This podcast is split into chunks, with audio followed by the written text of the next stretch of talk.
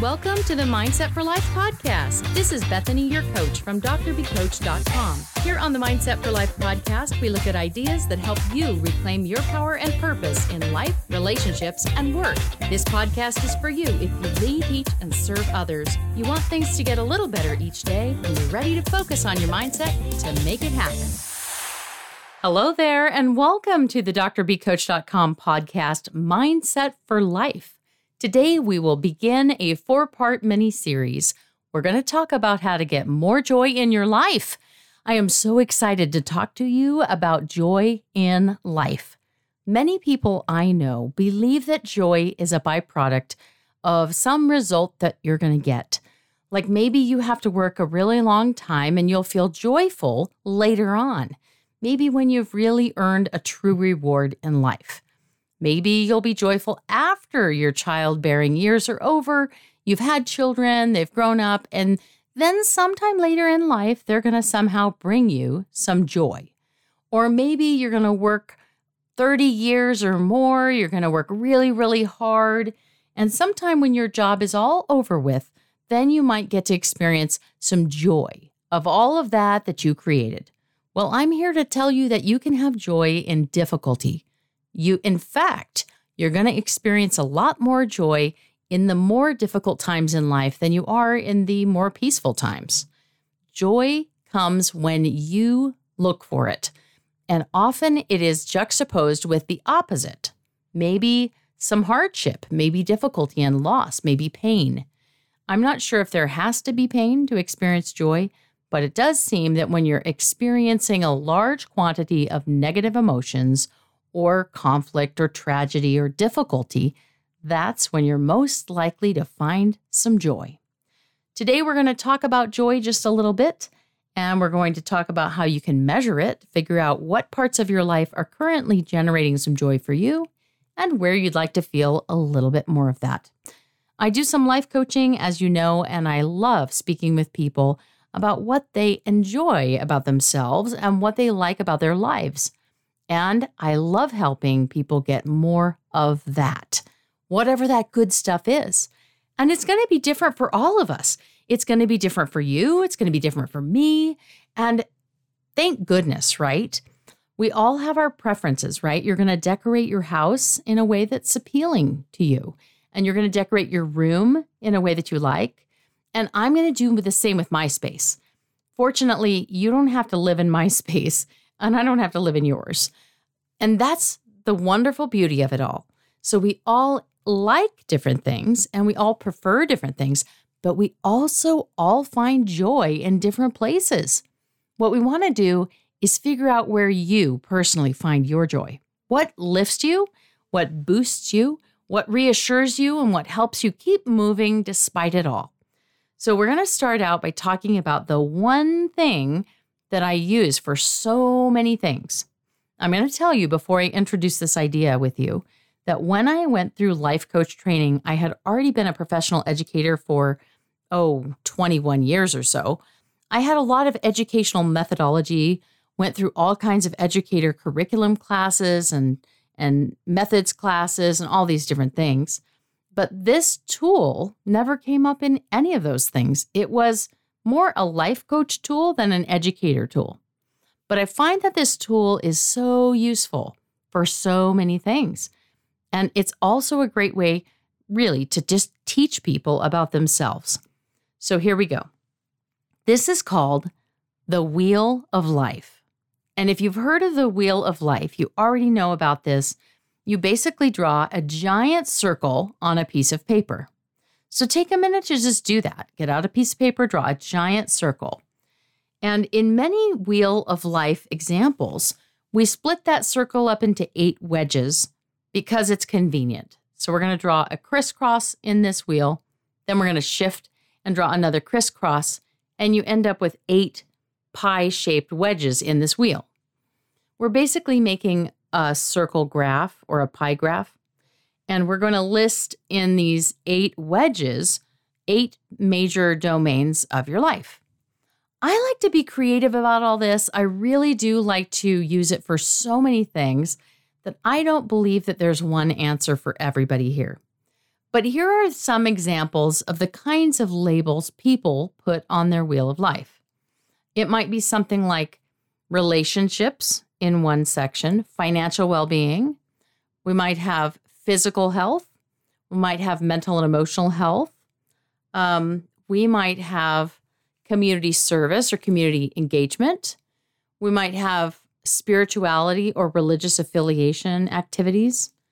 Um, we might have career, workspace, um, home environment, the cleanliness or tidiness or structure of your home. We might have friends.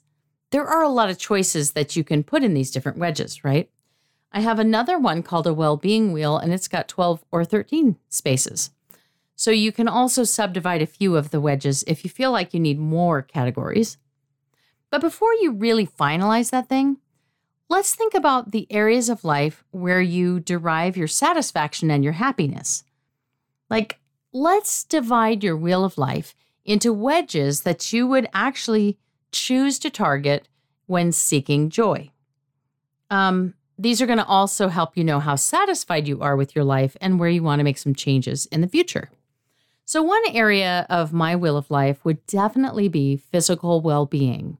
I want to be physically fit and at a weight that I like, but also an energy level that I like. So, my physical well being is one space on my wheel of life that will generate some joy for me.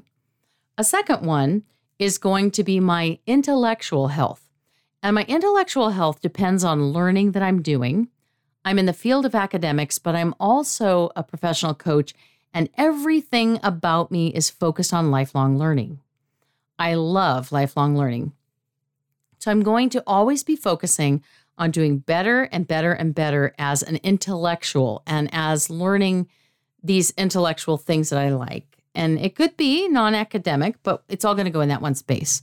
That generates joy for me as well. Then emotional well being gets its own space. I really want that to be an entire space because I'm going to include music listening, I'm going to include journaling, writing, um, reflecting, taking time to myself, um, being in nature, exploring someplace new. Maybe I'm just going to go out for the afternoon by myself. There are so many things I could do to develop emotional well being, but this also brings me joy. Then I've got my spiritual, and that's going to be a fourth space. And that can be spiritual practice where I'm in prayer where I'm reflecting on the personal revelation that my Heavenly Father gives to me, or maybe on the blessings I have in my life. That's also where I place the gratitude practice, um, where I'm actually going to contribute by teaching in the church that I attend. Um, maybe I'm going to serve in the church in other capacities. I'm going to serve other people. I'm going to attend church. I'm going to deeply study my scriptures, and that's all going to go into that one space. Then, my fifth space will be my social area. And social is everything outside of my family life. That's going to be a special space all its own. So, my social well being is going to generate joy because of the connection I build between me and other people without expecting anything. So, that space can generate a lot of joy. My sixth space is going to be my family and personal relationships. I'd like to subdivide this and put my marriage in one spot and my other family membership space in that other spot. So I, they could each have a little bit of their own space because I really want to get joy in my marriage and give joy. And I also want joy in my relationships with my adult sons, my sister, my mother, my in laws, my daughter in law, all those people in my life that I love. Now, I've got a little bit of space left in this wheel, and I could either take those last couple of uh, wedges just as they are, and I could label one of those um, environment and finances and all of that. And I could label one of those career and personal growth and professional development and all of that. Um, and I think that's what I'm going to end with. There are so many other possibilities, but that's that's what I would suggest. So once you have put your categories in this wheel to decide, well, what do you look to to feel happy or joyful or satisfied in your life? The next step is to go to each one of those wedges and to measure it. If you went from the middle of the wheel to the outside edge, and the middle is like a zero, and the outside edge is a perfect 10, you're just going to draw a line on each pie wedge that says, How happy or satisfied are you with that part of your life? Some of these things might be a one, some of them might be a seven or an eight. Maybe one of them is a two or a three. And you just want to go through and mark how happy or satisfied are you in each of the areas you chose for your wheel of life. Once you've done this, we want to notice what's going right in each category that actually brings you joy, that makes you feel lifted up and really positive. And um, I don't know if I mentioned this earlier. I think I was going to, and I might have skipped over it here in the podcast. But there's a concept Viktor Frankl introduced called tragic optimism. And that means that you can believe there are good things to happen in the future, always good things to come, even if the present is bleak and tragic. So there can be joy amid the tragedy and adversity of our lives and of the situations in which we find ourselves. Whether we have created those situations for ourselves or not, that doesn't matter. There can be joy there. So I want to suggest that in all these domains of your life, in this joy wheel, you can find joy. And each space has a little something to offer you.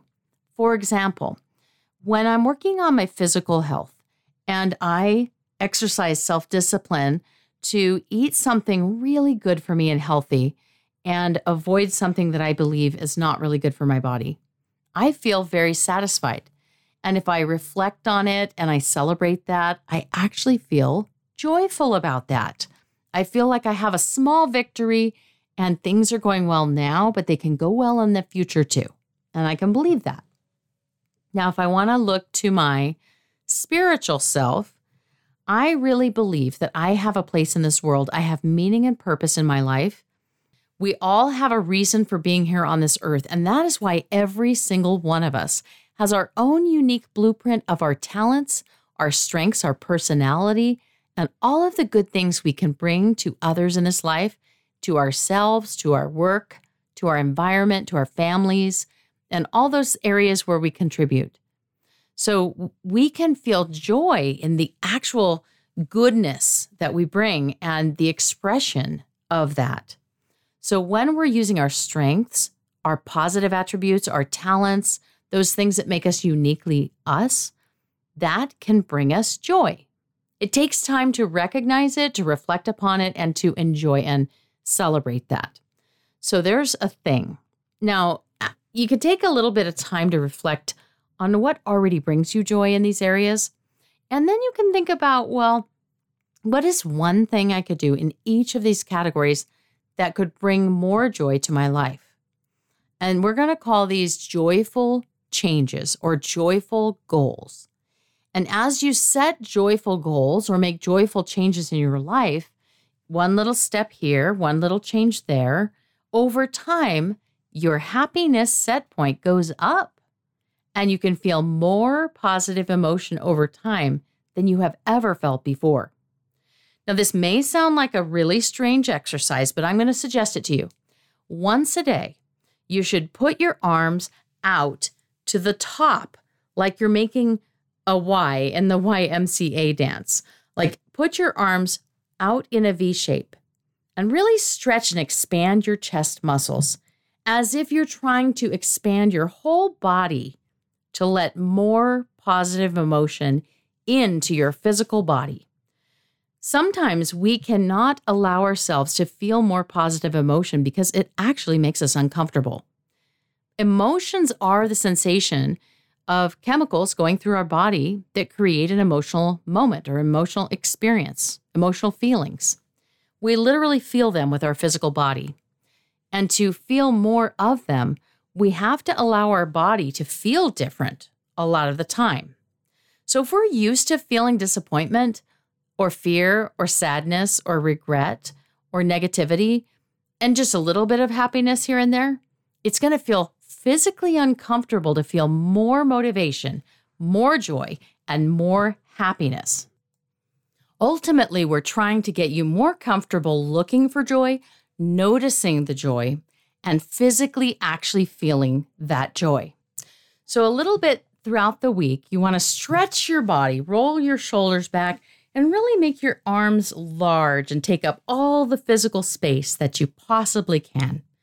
And while you're doing this little exercise, think to yourself, I'm going to stretch out and allow my body to grow into feeling more and more positive emotion. And once in a while, check in with yourself. How do you feel? Do you feel a little more positive? Do you notice more positivity coming in? And do you notice more joy in your life?